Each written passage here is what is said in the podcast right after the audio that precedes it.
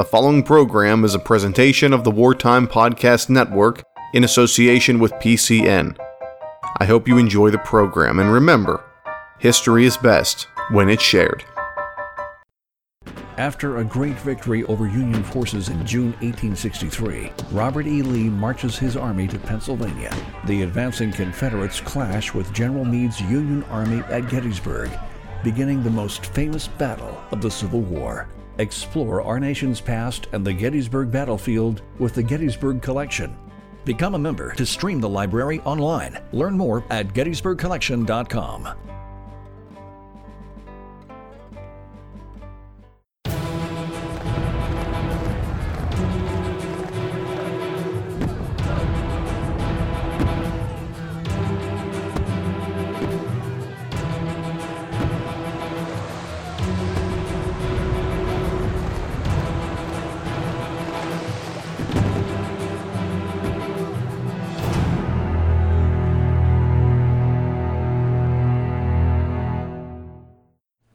Welcome to Battlefield, Pennsylvania. We're on location in the city of Franklin, Venango County. In 1779, Colonel Daniel Brodhead led an expedition from Fort Pitt along the Allegheny River in search of Native American villages to destroy. I'm Todd Aberle. I'm producer of Battlefield, Pennsylvania, but today I'll be your host, and our regular host, Brady Crytzer, will be our guest. Brady, thanks for being on. Uh, you brought us the idea about four years ago for Battlefield, Pennsylvania, and since then we've done 30 episodes and in four years. But I have never asked you the question, tell us about your background. So, uh, how'd you become a historian?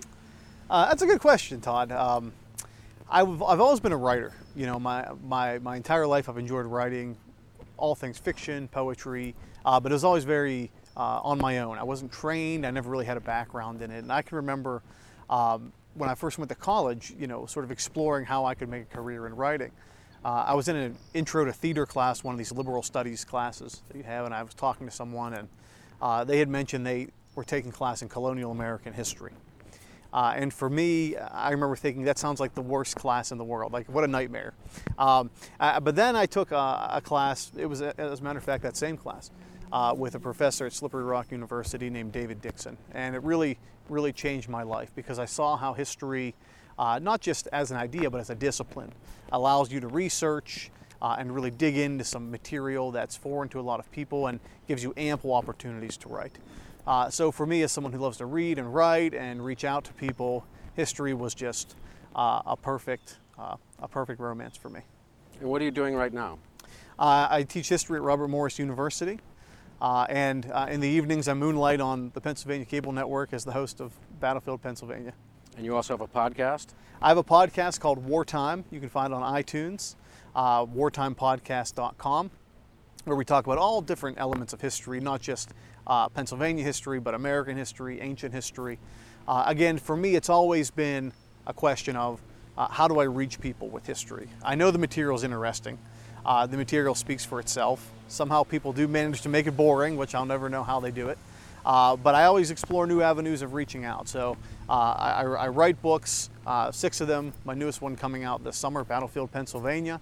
I have the weekly podcast people can listen to in their car or while they jog or wherever uh, and of course uh, uh, here on the show. I think everybody has time for history. Not everyone has time to sit down and read a book every day, but if you can give them something they can use and utilize in their daily life, I think uh, people will ultimately like it. So we're discussing an obscure event in the uh, Revolutionary War. What was going on in the Revolutionary War in 1779? In 1779, the American Revolution is a war I think a lot of people wouldn't recognize. Uh, and that's because when we think of the Revolution, uh, we always do, we do in history, we think of the end, the Americans win, and we view that as destiny, and we sort of ignore the details of how we got there. Um, as historians, it's our job, it's our responsibility to uh, recognize those details and understand those details. Uh, so if you saw George Washington in 1779, it would not be in a place that most of us would recognize as something we'd see in the American Revolution. Uh, from the beginning, Washington understood uh, what this war was about. Now, he'll lose a lot of battles. Uh, that's been sort of a hallmark of his career, but we still recognize him as something of uh, a big picture guy. And one of the things that shows Washington's brilliance to me is this idea that from the very start of the war, he understands how he's going to win. He knows it's not about winning all the battles. Uh, at his smallest, his army has less than 2,000 men. He's going up against the largest military force in the world. Winning battles will not do you any good to winning this war. He understands that at its very core, the American Revolution is a political event. And to win that, you need a political solution. So, whether we like to recognize it or not, in the 18th century, uh, the British were the freest people in the world. They had regular elections, just like we do. Not a coincidence. Uh, and he understood that there was a large faction in Congress, uh, in Parliament rather, uh, that was very hawkish on the war in America, uh, the Tory Party, the Conservatives. And he understood that if you could ever get the English population to vote them out and replace them with a more pro-peace Whig Party, who wanted peace with the Americans and general prosperity in the world once trade reignited, that's how you win the war. So for Washington, winning the war was always about making the war long uh, and painful and frustrating and interminable, feeling like it would never end. Uh, win battles when you can, sure, but most importantly, get out of there, escape, live to fight another day. Because as long as he had an army in the field, then the revolution would survive. If he was ever captured, it was finished. So I'm always impressed by Washington's understanding of the revolution. Uh, he'll maintain that throughout the war. The British never really had, uh, I would say, a cohesive strategy for winning the war. So much so that it would change almost every year. Uh, in 1775, they thought the American problem was a Massachusetts problem. So they occupy Boston, and we see battles like Bunker Hill. Uh, in 1776, they completely reboot the war. Uh, they believe capturing Washington's army should be the goal capture that army, the war is over. Uh, so they occupy New York. They find a foothold in the in the in the in the in the country, and they hope to suppress the rebellion from there. And they'll stay in New York till the end of the war. And General William Howe will chase Washington's Patriot rebels uh, for the better part of that winter. And in 1777, they reboot the war again, an entirely new strategy, where they invade from Canada and try and cut New England off from the rest of the colonies in the Saratoga campaign, the Hudson River. Uh, and that's a failure. The Americans win there. So, time and time and time again, as the seasons change, the British, uh, who really and rightfully believe that every minute or day this rebellion continues is one minute or day too long, will re strategize or reorganize, appointing new commanders. And Washington is constant throughout. So, by 79, where we find ourselves now, Washington has a little breathing room. Uh, the new strategy for the British is to uh, invade the American South. We've been fighting in the Northeast the entire war to this point 75, 76, 77, 78. Uh, but now the British are looking at South Carolina, Georgia, North Carolina, because they believe, and, and rightfully so, uh, that there's a huge loyal contingent down there. They can use the British Navy, invade the American South, and then march with loyal Americans into the Northeast to suppress the rebellion. So Washington's in New York, not New York City, but upstate New York uh, in 1779, and he knows the combat's happening in the South. Uh, so what he can do is take care of some of the lingering problems still going on here in the Northeast, and that brings us to obviously the place we are now. Talk about the region that we're in right now. What would it have looked like in the 1770s? Part of the reason I, I, work in this field and why I love coming to these places is because, you know, with only a limited amount of imagination, you can still see the 18th century. Uh, this was the Ohio country. This was the Great West or the back country, as they described it. Um, you have to remember we have a view today of the world from a bird's eye. You know, even, even children can recognize the shape of the state of Pennsylvania. Uh, but without flight, without satellites, imagine viewing the world not from above but all around you. You know, the notion of this place being a back country for people in Philadelphia or Carlisle, uh, with those mountains looming across like a curtain, I mean, that really resonated with people. So we're in a place where you have an ocean of wilderness. Uh, people used to say a squirrel could jump from Lake Erie to the Gulf of Mexico without ever touching the ground because there were so many trees. Um, that's where we are. And when you're in a place like this, there's only limited places you can sustainably live. Uh, we're in a great location today because we have two prominent waterways behind us. Uh, but if you think of waterways not as we see them today as places to fish or canoe, but think of them as natural superhighways for moving very quickly from one place to another. That's how Europeans and Indians viewed this place. It was inhospitable. It was difficult. It was dark, literally dark in some places. The canopy of the trees was so thick you couldn't see the ground. It was perpetual night. But if you could find a river or a stream, you could trace that, like we would use a GPS on a highway today. So by the time of the Revolution, this place is a battleground. Uh, you're not going to have British redcoats marching through here, uh, but you are going to have offshoot or resonant battles uh, occurring uh, from people with very deep strategic alliances in the form of native peoples and settlers. But these rivers and streams are everything. Uh, and it represents the future. The West for America has always been tomorrow.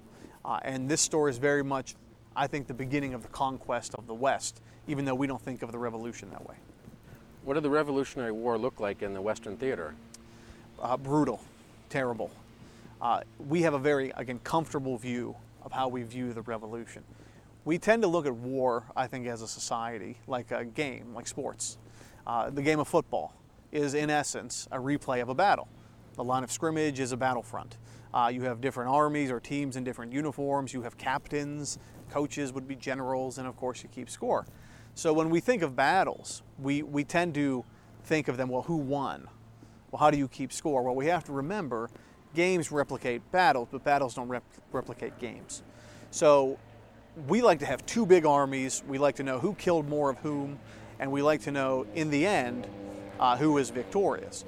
But you don't always have that closure in a battle. Uh, and that is what makes studying the war in the West so incredibly difficult. So much so, I would argue, that a lot of people have ignored it entirely.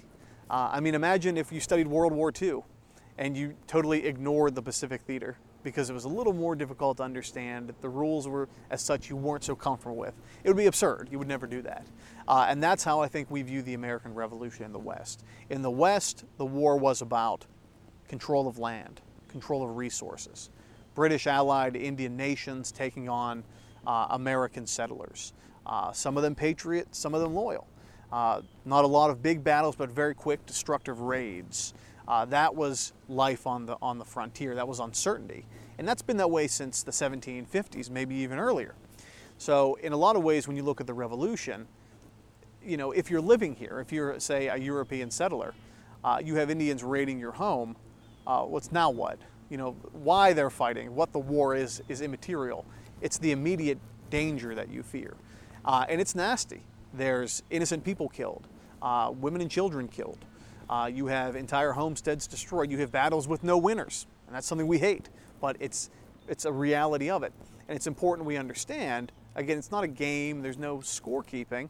That is just uh, partisan warfare on the frontier. Uh, and remember, they're fighting for a bigger cause, a bigger reason. When we focus too much on individual battles, even though we're on a battlefield show, we can miss sight of the bigger picture. And that's how the war in the West challenges us. In short, it's an Indian war, and it's a terrible one.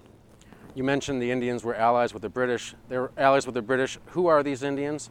And we, the Patriots also had allies. Who were their allies? When the British arrive here in North America, uh, one of the things they're really great at in building their empire is finding existing imperial or powerful forces, using those channels of influence to insert their own. Uh, and when the British will come here, they'll see the, the powerful Iroquois Confederacy, the Haudenosaunee, based in New York State, really dominating the Northeast, I, I, would argue, as an empire. So in 1744, the British will make an alliance with the Iroquois, the Haudenosaunee, the people of the Longhouse, the Six Nations. Um, and this will be an alliance we call the Covenant Chain. And it will basically say we'll have this great trading alliance, but more importantly than that, or equally important, uh, in a time of war, you'll, you'll join us. So in the Seven Years' War, that relationship worked out very well for the, for the, for the British. Uh, the French also had Indian allies. These were the unwitting subjects of the Iroquois, the Indian nations that were uh, suppressed beneath them. Uh, so for them, it was more of a civil war. Uh, but by the time of the American Revolution, the Iroquois have to make a decision. Uh, because one of the great things about the Iroquois was that they were something of a confederacy. They met in around Syracuse, New York. They made decisions as a group, even though they were six nations. And they couldn't decide who they wanted to support because if you view the American Revolution as a civil war, British citizens versus British citizens, whose side do you take? The covenant chain says the Iroquois and the British are natural and perpetual allies. Well, what happens when the British fight the British? And this is what really divides the Iroquois uh, very heavily in 1775 and 76, all the way to 77. In 1777, uh, the dam will finally break, so to speak, uh, and it's a catastrophic event for the Iroquois. What happened? Uh, four of the Six Nations will side with King George, Great Britain. Uh, two of the Six Nations will side with the Americans, and that's that's unique because it's largely the work of just a few uh, patriot missionaries. They built such a relationship through their religion that uh, that the Oneida and the Tuscarora uh, sided with the Americans, and that'll end up being a civil war for the Iroquois. So talk about how confusing is the American Revolution in the West. You know, where do you want to start? For the Iroquois, becomes a literally a civil war, um, where British patriot means very little to them. Uh, but that will fracture the Iroquois Confederacy, this great, powerful political force uh, for generations moving forward. It'll be the end of that. Why? Because of the, the politics of the American Revolution uh, overseas. Fort Pitt was the headquarters of the Continental Army in the West. What sort of operations took place before the event we're going to talk about today? Fort Pitt will never see major combat in the American Revolution. It's a diplomatic position. Uh, if you're the commandant of Fort Pitt, you're the commander not just of, uh, of the forks of the Ohio or modern Pittsburgh or even western Pennsylvania, but you're the commander of several small satellite forts in West Virginia, in the state of Ohio, uh, in places that we would think they may be as far as Kentucky. Okay, that's where you are. Uh, when I say it wasn't necessarily a hub of military operations, it's because when you're dealing with Indians, that is making treaties with them or wars with them as the United States in its infancy is trying to do, Fort Pitt is your home base. That's where it happens. So, a good example we asked previously about British Indian allies. Did the Americans have them? The Americans will have some Indian allies in the war. Uh, we're not very good allies, but we have them with the Lenni Lenape, or the Delaware Indians. In September of 1778, a year before our story today, uh, the United States will sign the very first treaty ever in its history with an Indian nation at Fort Pitt with the Delaware. It's called the Treaty of Fort Pitt. So that's the value of Fort Pitt. Uh, it is, again, the command of the Western Post where there's very little British versus Patriot conflict, a lot of Indian fighting. Uh, but it's a diplomatic place. So America cements its alliance with the Delaware, probably the most important uh, treaty ever signed there in 1778. Uh, as we'll see, they'll be on this expedition with Daniel Brodhead, the Delaware, as vital scouts. You said earlier Washington had some time to deal with unfinished business up here because the war had shifted south. What were his biggest concerns in the spring of 1779? I think I like to think Washington was a little more relaxed in the spring of 79 uh, because bodily harm was not a concern for him. The big armies, they were in Georgia, they were in the Carolinas. So from New York, he could sort of sit back and calculate uh, we know where the main fighting is. Where's this subsidiary fighting? What's our bigger problems? And one of the things that's happened in 1778 and 79 has been that British Allied Indians, along with what we call Tory militia or loyal Americans, have teamed up and they are raiding and destroying uh, known patriot villages in central New York, in eastern Pennsylvania. It's a horrible war uh, because it's partisan. It pits neighbor versus neighbor. Uh, they are arresting each other, they're locking each other up under whose authority? The authority of the Continental Congress. Uh, the authority of Parliament. Well, what if you don't agree with either of those? Uh, there is no there's no law and order when you have different sides basically dictating law based on whose army is in your village that day. So, two events will really frighten Washington uh, and they'll both be horrific Indian raids. One is called the, the Cherry Valley Massacre, which will occur in New York, uh, and the other, which we'll be detailing later this season, uh, will be the Wyoming Massacre. And these are quick, very violent Indian loyal raids uh, that kill many innocent people. And more importantly, for Washington, uh, see a lot of crops burned, a lot of supplies destroyed. Northeastern PA was sometimes called the breadbasket of the Continental Army. And the Indians knew that. Uh, so when they raided, men like Joseph Brant, great Indian, uh, Iroquois Indian chief, uh, Cornplanter, they made sure they burned everything they couldn't take. Because if Washington's army couldn't eat, Washington's army couldn't be effective. So for him, when he saw the fighting going on down south, he said, How can I deal with Britain's great ally and our great nuisance here in the Northeast. And it was these Iroquois uh, bands and Tory militia allies that were marching through the area. Who was the administrator of Fort Pitt at that time? That's a difficult question based on when you're asking. Um, at the time we're dealing with, the man we're going to meet and see on this campaign, who would have marched right behind us, uh, is a colonel named Daniel Brodhead. But before that, uh, the commandant of Fort Pitt was sort of a very fluid, rotating position. Um, a lot of resignations, a lot of reassignments. Uh, Pittsburgh was a very unruly place to, to, to try and exercise any control. Uh, very famously in the 1760s, uh, a British colonel, he was a Swiss mercenary named Henry Bouquet, uh, described Pittsburgh as a colony sprung from hell because the people who lived in this area, uh, they didn't respect authority, they didn't desire authority. Uh, if you were an army or a commandant trying to exercise authority, whether you were British or American or French or whoever, uh, you were trying to tell them how to live their lives, and they had no interest in that at all. So the people who lived in the West were very self sufficient, obviously because they had to build their own homes, till their own fields, but they had this very distinct anti authority bent.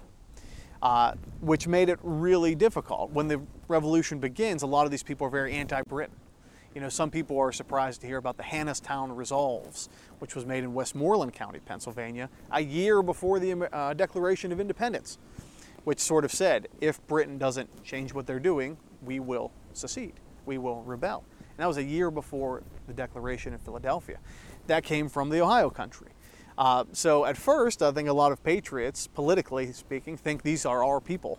Then they get out there and they build forts and they plant their flag, uh, and they quickly find out, well, these people don't want you here either. They want to be left alone. So the commandant of Fort Pitt is a position where you have to deal with young men in your garrison who are very far from home, uh, always undersupplied, always malnourished. Uh, you have to deal with the uncertainty of possible Indian attack literally any time. You never see it coming. And then you have a general population who is just as likely to spit on you as do what they're told. So it's not, it's not a good scene. Um, Washington had a commander at Fort Pitt. And again, if you're the commander of Fort Pitt, you're the head of the entire Western Department of the Continental Army, named Edward Hand. Edward Hand was told to march into Ohio in 1778 uh, and find any enemy Indians that might be allied with the British in the Great Lakes at Fort Detroit, destroy them. Uh, well, he went out with his men. He only ended up killing friendly allied Delawares. He didn't kill any enemy Indians at all. They called it the Squaw Campaign because they mostly killed women and children. It was a disaster. Uh, the next commander will be a guy named Lachlan McIntosh. Uh, he was given the position as commandant of Fort Pitt because he shot and killed Button Gwinnett, who signed the Declaration of Independence. And as a punishment, he had to serve at Fort Pitt. That was his punishment for murdering a signer of the Declaration of Independence. So McIntosh was a problem as well. He couldn't control anyone. Uh, he couldn't launch any sort of expedition because he wasn't organized. So Washington will call on one of his most trusted associates, heavy Pennsylvania ties, Colonel Daniel Brodhead, and he will be the commander of Fort Pitt uh, for the expedition we're talking about here in 1779. Talk about the strategy behind the Sullivan Clinton Brodhead campaigns. It gets back to Washington's view. How do we crush the Iroquois? Um, when, when Washington's uh, sort of strategizing, understand that he's dealt with Indians for a long time. In 1753, he was on this very spot in Franklin at the Indian village of Venango. He was inexperienced then, he learned over the next 20 years. Um, and he understood that uh, the Indians had a way of life that existed here in the Northeast for centuries. Uh, and you could easily disrupt that by damaging and destroying uh, their homes and settlements. So Washington will, in February of 1779, be given uh, freedom by the Continental Congress through a resolution that he will have strict control over what happens to the future of the frontier and its Indian inhabitants. Uh, and after communicating with uh, General Nathaniel Greene, who is down south, uh, Greene says, you know, if you're going to raid the Iroquois, do it in June when their crop is half grown. Because the way the Indians would farm is the way that many Europeans learned to farm from them. Uh, grow your corn in the summer, harvest it for the harsh winter ahead. So he believed that if you could, if you could raid those villages in June uh, when it was too late to replant their crops, burn everything, that would be the way to do it. So Washington will call on uh, Generals uh, Sullivan and Clinton to effectively march armies into the uh, uh, into the central New York region where the Iroquois live and wage total war, destroy everything. Uh, Clinton would come from Schenectady, New York, and move west. Sullivan would come out of Easton, PA, and move north. And the third wing of that would be an attack from Fort Pitt up the Allegheny River into the heart of Iroquois country. Uh, and this would effectively, uh, even though he does say in a letter he wants to encourage friendly Indians as well, uh, would annihilate the Iroquois world as we know it. That's the plan. So the goal wasn't just to uh, find enemy Indians and take them out, it was also to destroy their culture. It was that's exactly right. I, you know, we struggle with how to think about the Sullivan Clinton Brodhead campaign because it doesn't necessarily fit into our traditional military uh, modus operandi. You know, we will attack and destroy in a time of war, but never with the purpose of utterly annihilating a culture. You know, we bombed Hiroshima and Nagasaki, but people still live in those cities today. Uh, what we're talking about here is a measured, calculated effort to not just destroy people's villages, but to utterly and totally eliminate uh, their cultural connection to the land. That is to say, the future of America, the future of the Allegheny River Valley, or the Mohawk River Valley, where most of the Iroquois lived, or the Susquehanna River Valley, will be a future without Indians. And I think that's very important. Tell us more about the route that Brodhead took from Port, Fort Pitt to where we are today and beyond. Brodhead will initially, when he finds out about this campaign in Iroquois, be very excited about it. Uh, Brodhead is a man who was born in New York, but lived most of his life in Pennsylvania. He owned a home in, in what is today East Stroudsburg, Pennsylvania. Uh, and he wintered with Washington at Valley Forge.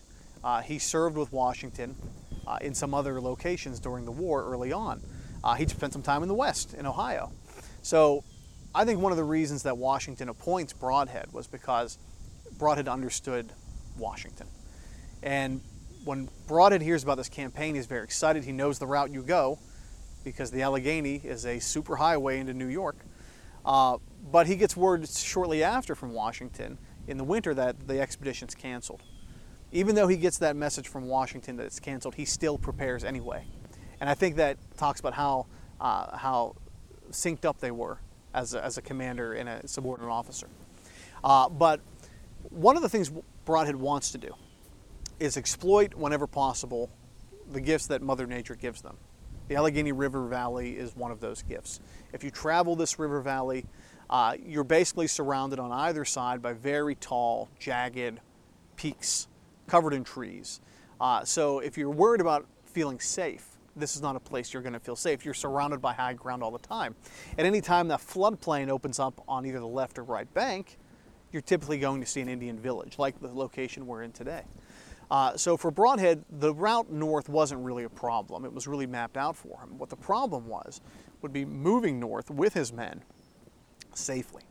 So even though Washington had already canceled the expedition in the early part of 1779, Brodhead will order a man named Samuel Brady, very famous frontiersman, Indian fighter type, uh, to dress in Indian war paint, uh, in some cases, and harass the small villages in and around the city of Pittsburgh. Really, all of the villages up to where we sit right now. Uh, and the reason for that was he wanted those villages to be cleared out by the time his army came through, because that would give him several days of peace and quiet. He knew that the, the, the target was uh, the Pennsylvania New York border, mostly in the state of New York. Uh, but he'd be burning along the way. If Samuel Brady and his militia could push people out in the meantime, empty out the villages. Uh, that's something he wanted to do. The next thing he would do would be to build subordinate fortifications moving north. So if you view Fort Pitt sort of as a sun, you have this whole solar system of forts all around it. One of the places he'll build a fort is called, uh, he'll call it Fort Armstrong, is at what is today Kittanning, Pennsylvania, the former site of the massive Indian village just down the river, uh, Kittanning, that was destroyed in 1756. They'll build Fort Armstrong there in 79. All of this is, is a reason for Brodhead to lay the foundation, to, to lay a safe route north, uh, following the Allegheny River to get him into Iroquois country as, as fast as possible. One of the things he did whenever Washington canceled the expedition, but he had a feeling, I think, Brodhead, it would be back on shortly.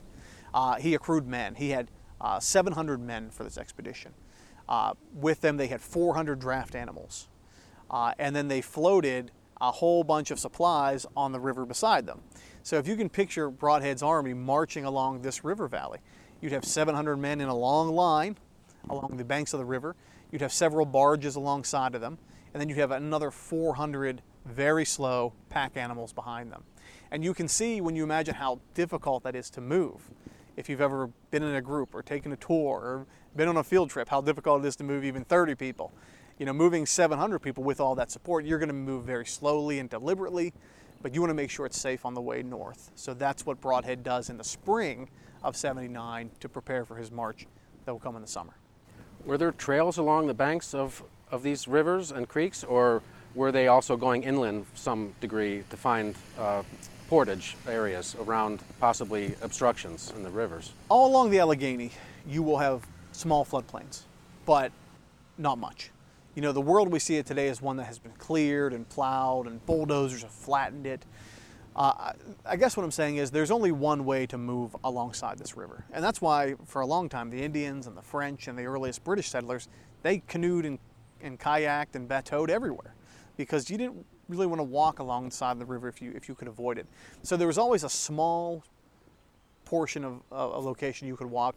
There were well established Indian trails to get around that. But again, if you're Brodhead, you don't want to take 700 men, 400 draft animals, uh, and not to mention all your supplies are in the water too far off the trail if you can avoid it. So they were basically thinned out along the edge of the, uh, of the riverbank, uh, really until you get to or pretty close to the location we are now. Very slow, very deliberate, but that's what was all. That's why we saw so much precaution early on. So we've talked about the importance of French Creek and Allegheny River right here, but did they ever leave the river trail uh, at some point during their journey northward?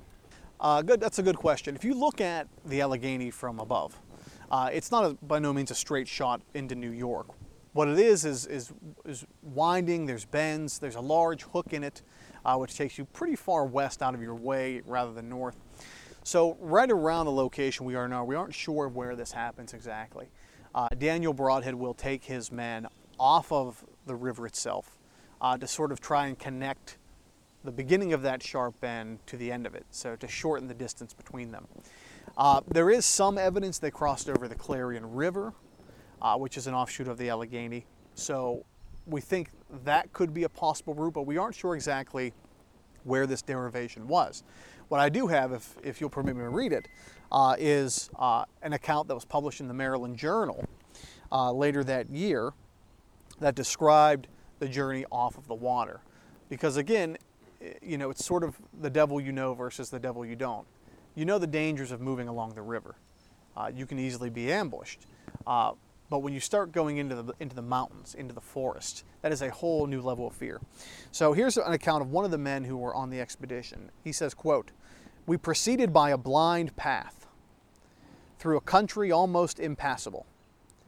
By reason of the stupendous heights and frightful declivities, we continued uh, on a range of craggy hills, overspread with fallen timber, thorns, and underwood, whose deep, impenetrable gloom has always been impervious to the piercing rays of the warmest sun. When I look at the t- trees around us and the hills beside us, this still matches up to me. Um, it's a dangerous place. We have roads and highways and bridges now which make us feel invincible. Uh, but if you dropped any of us in some of these forests overnight, uh, it would be a very different story. So that's what Brodhead did. And the reason was, you know, he probably took at least three days, maybe four days, maybe a week off of his trip um, by making that shortcut. But you want to make sure when you make a shortcut that it's it's not it's done quickly because you don't want to, as we say, dilly dally in the in the uh, in the dark in the dark forest. The Battle of Thompson Island takes place uh, on August 18th or 19th. We don't know the precise date. What happened, and uh, can you tell us more about uh, why the date is not certain? Uh, we know Brodhead will leave with his 700 men, 400 pack animals, uh, and his whole boatload of supplies. Well, he'll leave Fort Pitt on August 11th. Uh, that meant that he had basically been preparing for this expedition really, I mean, certainly from spring of 1779. But uh, even in the wintertime, you start to see some of these early raids occurring because it wasn't expected. Uh, so we have that date. What we don't know is uh, when the battle happens exactly, because again, these details in the West, when you study the American Revolution, are far more difficult to trace than in the in the East. When you look at Eastern theaters, you have big battles, thousands of people. When you look at the Western battles, you're talking about dozens or hundreds of people. In the East, you're seeing people from Philadelphia and Boston and New York, well to do, educated people. Here in the West, literacy is not exactly their strong suit at this time. So they're not going to have the best journals or recollections or care of exact dates. But we know that about a week after Brodhead leaves Fort Pitt, um, so either August 18th or 19th, they're heading uh, after their shortcut back along the Allegheny River Valley into a stretch that Brodhead believed would be especially challenging for them. It was basically a straight shot. Uh, this is just above what is today Tidioute and Tionesta, PA, uh, just south of Irvine, Pennsylvania, on the Allegheny River. So Route 62 uh, will, will follow this exactly. So when you drive on that road, you can feel the fear he has. And he knows it's a problem because at the top of that stretch, at the northern end of that stretch, uh, there are two pretty significant Indian villages. Uh, one was called Buckaloons, uh, and the other one was called, much bigger, Conewango. That approach will be treacherous, he thinks, because to this point, they found villages. But remember, we mentioned he sent out those early light infantry forces in the spring under Samuel Brady, basically scared people out of them. So they burned those empty villages with no problem. But Brodhead believed as they entered that stretch, uh, this was likely to be, because you're getting pretty close to or closer than before to the New York border, uh, this was very likely to be where they're going to run into their first encounters with Indian peoples. Imagine or visualize Brodhead's army being, as I said, a long, thin line. Yes, he has 700 men, but they're stretched out by one account over a mile at that point. So the people at the front of that army, and really at the front of any army, uh, are people we would call light infantry, or the vanguard of the army, the point of the spear, as it's always, as it's always called. And this is under the command of a colonel named John Hardin. The people at the front are your best shots, your most experienced frontiersmen. Maybe they're not even soldiers. Maybe they're not even wearing uniforms. They're just exceptional hunters. People always talk about the American rifleman being such an exceptional shot. The British in the war could never contend with the American rifleman because they'd hunt deer and rabbits and small game. They could hit them at a distance. So these are the people you have in the front. Again, you know, literacy, education, not always their, their strongest suit. Um, but as they're moving uh, along the river, they're going to encounter a small island in the Allegheny. And the Allegheny River has hundreds of tiny islands, alluvial islands we call them, uh, that occur in the middle of the river. As they're moving toward one of these alluvial islands, they will encounter a force of Western Seneca or Mingo Indians. Um, and the fighting there is intense 10 to 12 minutes, probably max. And the Indians involved disperse relatively quickly. The question we run into, and this is where we can talk maybe in a bit about sources, is how do you nail down a battle like that? Because it's hardly a battle at all. And, and as we see, neither side really saw it coming. Visualize the way we talk about Gettysburg. We almost have it down to the man, what, what each platoon or regiment was doing in the Battle of Gettysburg. All the communications were rigidly kept. It's all there. This is as different as you can get. Uh, so one of the reasons that I uh, have worked on this battle for a while, and there really aren't many people, I did an article on it in the Journal of the American Revolution in 2015. To my knowledge, it's still the most ever been written on it. Um, which is why you're the perfect guest for well, the show. Uh, thank you very much. Uh, there's all these questions, and you really have to put on your historian's hat. You really have to be a sleuth to find this out, and that's why I like the article so much, and why I'm glad I can be here. We can talk about it. How do we know what occurred during the battle, and can you go into more detail about this vanguard that encountered this group of uh, Mingo? Remember, the, this, when we're dealing with this battle, we're not dealing with Brodhead's full 700 men. Brodhead, in reality, is probably almost a mile away by the time he hears firing shots at the front. This alluvial island will become known as Thompson's Island, but it really didn't have a name back then. Uh, it was just one of these islands that existed in the river. Now, according to uh, the men who were in the front, John Hardin's men who were in the front, um, we get two very different stories. One of them says uh, the Indians rushed out of the woods. Uh, Hardin ordered his men in a half moon formation with tomahawks and bayonets, and they charged at the Indians, and the Indians stood no chance, and they were melted away into the woods.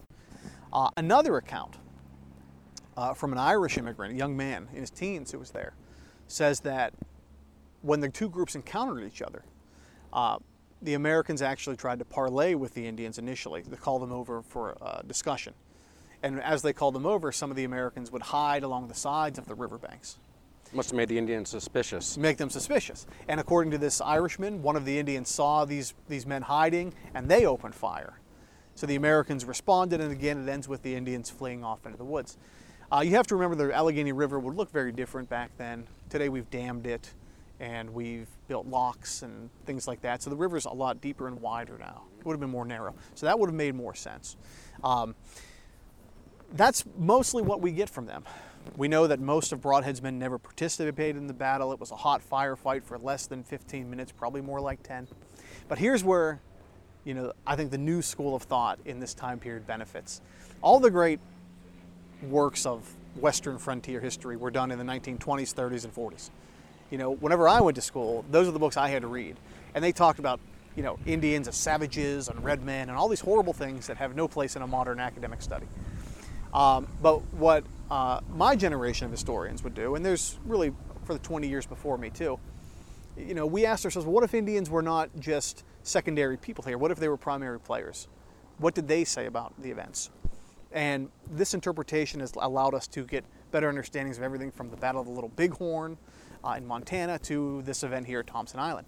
In 1850, uh, so 80 years after the battle, 70 years after the battle, um, a man named Charles O'Bail, who was Iroquois, he was Seneca, was interviewed. He was not at the battle. Uh, but through oral traditions, he spoke to elders who apparently were at this battle. And according to them, they said they were participating in a hunting party. And from what we know about Iroquois hunting methods, this all checks out. It was led by two men, one whose English name was Captain Crow and the other Red Eye. Uh, and what they were doing was uh, a very common technique in the river valley for hunting deer. These parties were usually 20 to 25 people, not really bigger than that because it gets to be counterproductive at that point. Uh, but apparently, according to Charles O'Bail, from what he was told, passed down through the generations, uh, most of this Seneca hunting party were in the forest. So if you can visualize them on the western bank of the Allegheny. And they were moving toward the river, okay, uh, pushing deer. And about 10 to 12 of this hunting party was on that alluvial island we call Thompson's Island with guns. And the hope was the majority of the hunting party would push the deer into the river, and the deer would rather go on the island than the water. They'd run on the island, the Indians would shoot them there, and that's what they would eat. Pretty common hunting technique. It makes total sense from what the Europeans or the Americans wrote, how they stumbled upon about a dozen or so Indians uh, and what those a dozen or so Indians were doing on the island, waiting to catch deer running at them, that this was a total what we would call meeting engagement. This was not planned. No one uh, expected anyone to be here. There really was no advantageous ground. Um, meeting engagements are pretty frequent. Probably the most famous battle in American history, certainly the biggest in the history of the Western Hemisphere, the Battle of Gettysburg. Very famously, meeting engagement, people just bumped into each other. There wasn't much of a choice of high ground, so you took the best you could. Uh, that's very much what this was. Uh, the front of Brodhead's vanguard bumping into an Iroquois hunting party who had no idea that they were coming. Um, that's the Battle of Thompson's Island. There's been very little archaeology on the site. There is a historic marker, but the site looks basically the way it looked in 1779. There's some, some cabins along the river on Route 62, but not near the island itself. Um, very difficult battle to pin down, but when you look at American sources and Indian sources, because they were there too, uh, you get, I think, a more complete image of it. For what it's worth, uh, some people in Brodhead's campaign who were not at the front but in the back said there was 100 Indians. And of course, we whipped them all, you know, that sort of thing. Uh, that doesn't make a lot of sense to me. Brodhead said he thinks four to five Indians were killed. And that, I think, would line up pretty well with, with all the other sources that we've seen he would have talked to various people who were at the front. You said he was lagging back a little bit and wouldn't have had direct eye contact with what was going on. Right. So he took the best of what he knew of his troops and put together a decent story. Right, and if the bodies were behind, that's something as they walked by they could easily they could easily count. Again, what we heard is when the fighting started, the Indians bolted after about 10 minutes. So uh, it's very likely a very chaotic scene, a lot of smoke in the wilderness, but over quickly. So after this meeting engagement, what did Brodhead do next with the campaign? This is when the real heart of the campaign, as far as the destruction it causes, begins. Brodhead believed that that hunting party was a war party. He was wrong, at least we think. And he believed that a counterattack would be coming. So when he got to the very top of that channel we talked about in the Allegheny River to what is today called the Broken Straw Creek, that was the site of the village of Buckaloons. Buckaloons was abandoned. Uh, looked like it had been abandoned for weeks. So they, they built a quick breastworks. They anticipated another attack coming. The men built it quickly. They waited three days, something like that, uh, but it never came. So I think for me, that was Brodhead trying to make up for being surprised earlier. Surprised me once, shame on me, right? Surprised me twice, that sort of thing. Plus, they Shame had an area they could spread out and, and do that, whereas if they were in a cut of a Allegheny River, they didn't have a lot of expanse to do that in. Right. So that's where he was. Um, and that location, it's today Irvine, Pennsylvania. I gave us a lecture there when this first came out on the site. It's still exactly the way it looked. We had like 70 people sitting out in the field by the by the creek. It's wonderful. Broken Straw Creek, it's called. Uh, that's the English version of the name the French gave it in the 1750s. Uh, they called it uh, Coupé or Paille Coupé, uh, the broken straw, because the straw was cut when they got there. So we, that still lingers even still today. They then continued uh, eastward because the river turns toward what is today Warren, Pennsylvania, uh, the big village of Conewango. He expected the fight to really be there. It wasn't. It was abandoned as well. Uh, so for Sullivan and Clinton, who are marching through New York, burning and destroying and pillaging and fighting, Brodhead's sort of like, yeah, he's burning and destroying, but there's nobody here. He's burning abandoned villages. Um, so for him, it doesn't it doesn't equate. For the real payoff for him, if you want to say that in a pretty terrible way, uh, is when he crosses over into New York to the village of Yakarunwango, uh, because there he sees a, a giant village, uh, 500 acres of corn, empty, but maybe only a few hours. Fires were still smoldering. It's like the people there got up and ran within the day. Do we know why they left or, or why there wasn't more warriors around? Well, they knew that Brodhead was coming. I mean, that's the easiest way. And again, when you're in June or July, you're talking about hunting parties going out. Those hunting parties that he met or encountered at Thompson Island could have been from there. It wasn't that far. So a lot of the warriors are hunters at that point. Um, it was abandoned, and this is where Brodhead really, really wreaks havoc. He burns 500 acres of corn. That's the acreage that he couldn't take back with him. Uh, dozens of pots and kettles. These are all vital things for Indians to live by in the, in the 18th century now. You know, the days of, uh, of life before Europeans, that's 200 years ago. No one remembers how to survive without these new European commodities. He takes furs, he takes skins, and then he burns everything. And again, he burns 500 acres of corn. Uh, that's what they don't take with them. Uh, when when they do that, that village is entirely destroyed. And that is effectively the end of, of any recognizable sense of Indian culture or history in the Allegheny River Valley. Um, it's, it's, it's overwhelmingly impressive. He took some booty during this uh, damage campaign that he was doing. Uh, what was the result of the damage that he inflicted, and, and what uh, did they sell it for later? We know when they get back to Fort Pitt, the number they get is $30,000 worth of goods, and that's a lot in the frontier. Um, A lot in 1779 yeah, it's a lot. dollars. yeah, that's a lot now. Yeah. um, that's a lot. That's a lot then. So it's it's catastrophic for them. When Wash when when Brodhead returns home, he's going to return basically the way he came, uh, but he's going to split his army. This is important too because there's one more village he's going to annihilate, uh, and it's near the site of today Meadville, Pennsylvania. He will send Samuel Brady and and a, and a officer named Matthew Jack to separate off uh, when they get back into over what will today be the Pennsylvania border uh, and head toward Lake Erie. And then march south along the French Creek, burning and pillaging as they go. There's one large village there, they destroy that.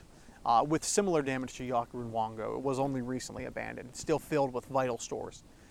Uh, and where we are now, literally where we're sitting, is where uh, Brodhead's army coming down the Allegheny and Brady and Jack's army coming down the French Creek would have met. So literally, we are on the spot. You can't get more more battlefield Pennsylvania than this. Uh, I'm sure there's still archaeological remains on the site where we are now because I don't know of any major uh, excavations that have been done here.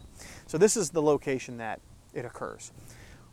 Um, the damage is overwhelming.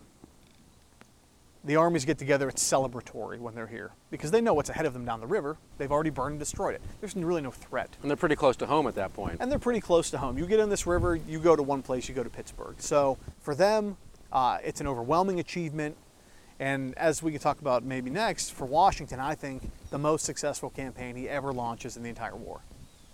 When you say it was the most successful campaign, are you talking about the Sullivan Clinton Brodhead campaign or just this particular campaign? Uh, the totality of the three. You really can't understand the Brodhead campaign without understanding its more famous counterparts.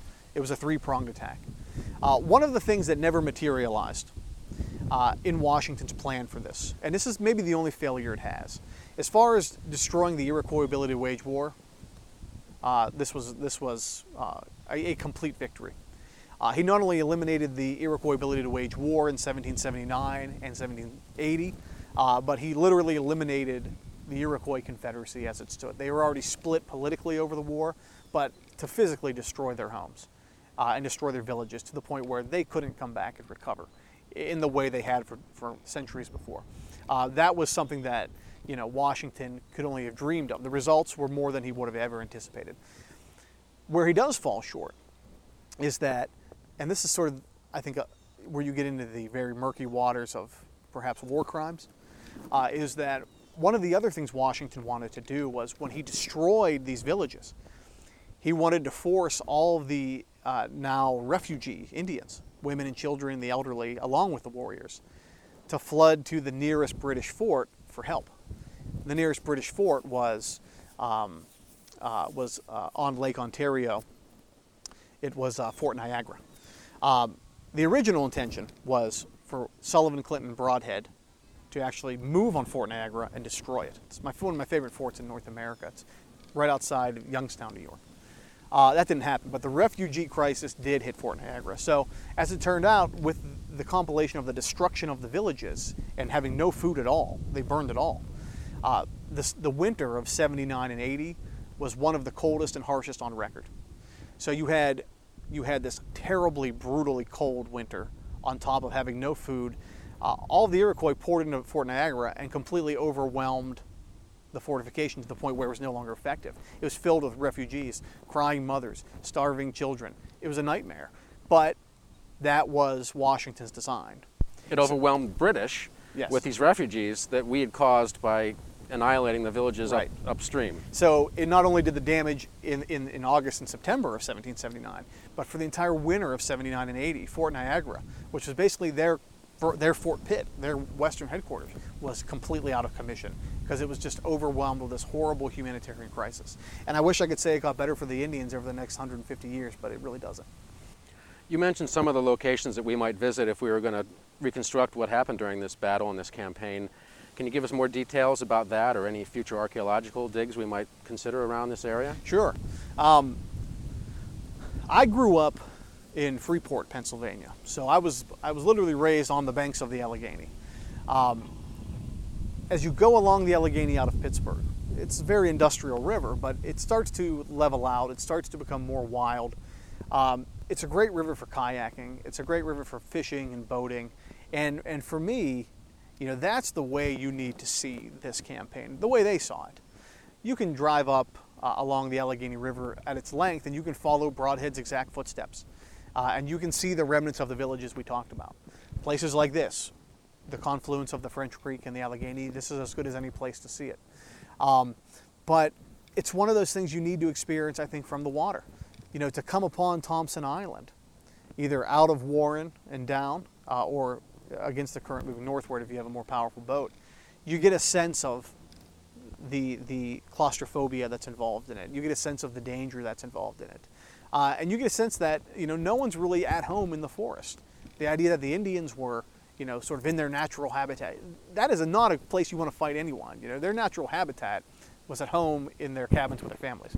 It's not in the middle of the woods, but you know to get lost in the forest Hikers will tell you this. You know, it's, it's, it's, it's, it's almost spiritual in a way. When you add in history, and especially how much or how little has changed. Uh, really, the whole Allegheny River Valley is your battlefield, and where we are in Franklin is just a really good place to get a pretty good sense of that uh, for a day trip. We just have a couple minutes left. Uh, do you have any comments on what the takeaway should be from the uh, historical value of this battle? Well, I've wrestled with this. Um, as far as the immediate impact on the war, we've mentioned it. Iroquois is leveled, so the raids will stop. Fort Niagara is overwhelmed with refugees on Lake Ontario, so that fort's out of commission. Uh, but I think, in a larger sense, you know what Brodhead, Sullivan, and Clinton were doing, Brodhead as well, especially, uh, was laying a blueprint for the expansion of the United States. Uh, because again, in every other war we fought, when we conquer an enemy, uh, we do it to win the war. We don't do it to fundamentally eliminate a way of life of a people. And as America moves west, whether you're dealing with uh, uh, Battle of um, Tippecanoe, with uh, Tecumseh and Tenskwatawa, whether you're dealing with, uh, as we mentioned, some of the major Indian battles of the West, Little Bighorn, Wounded Knee, these sorts of things, uh, Beecher Island. You know, this is the blueprint for America's growth.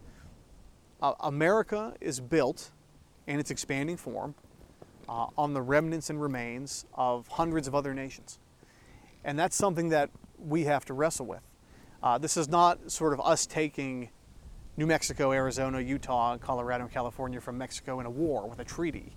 Uh, this was the blueprint. It was harsh, it was terrible. Washington would freely admit that, but he would say it was necessary. Um, and America's you know long history with its Indian peoples, you know, we still have not reconciled that. Um, and I don't know how long that takes, but that's you know very much part of history. We're living in the in the wake of, of major events, and these are the sort of things as Americans in a pluralistic society we have to deal with all the time. So I'm not going to say it starts here, but boy is it highly indicative of what happens there because once those villages and those people are gone from this river valley, they never come back. Well, that's all we have today for Battlefield, Pennsylvania. I'd like to thank Brady for being a guest today. If you have any questions about this episode or suggestions for future episodes, please visit our website at pcntv.com. For everyone at Battlefield, Pennsylvania, so long.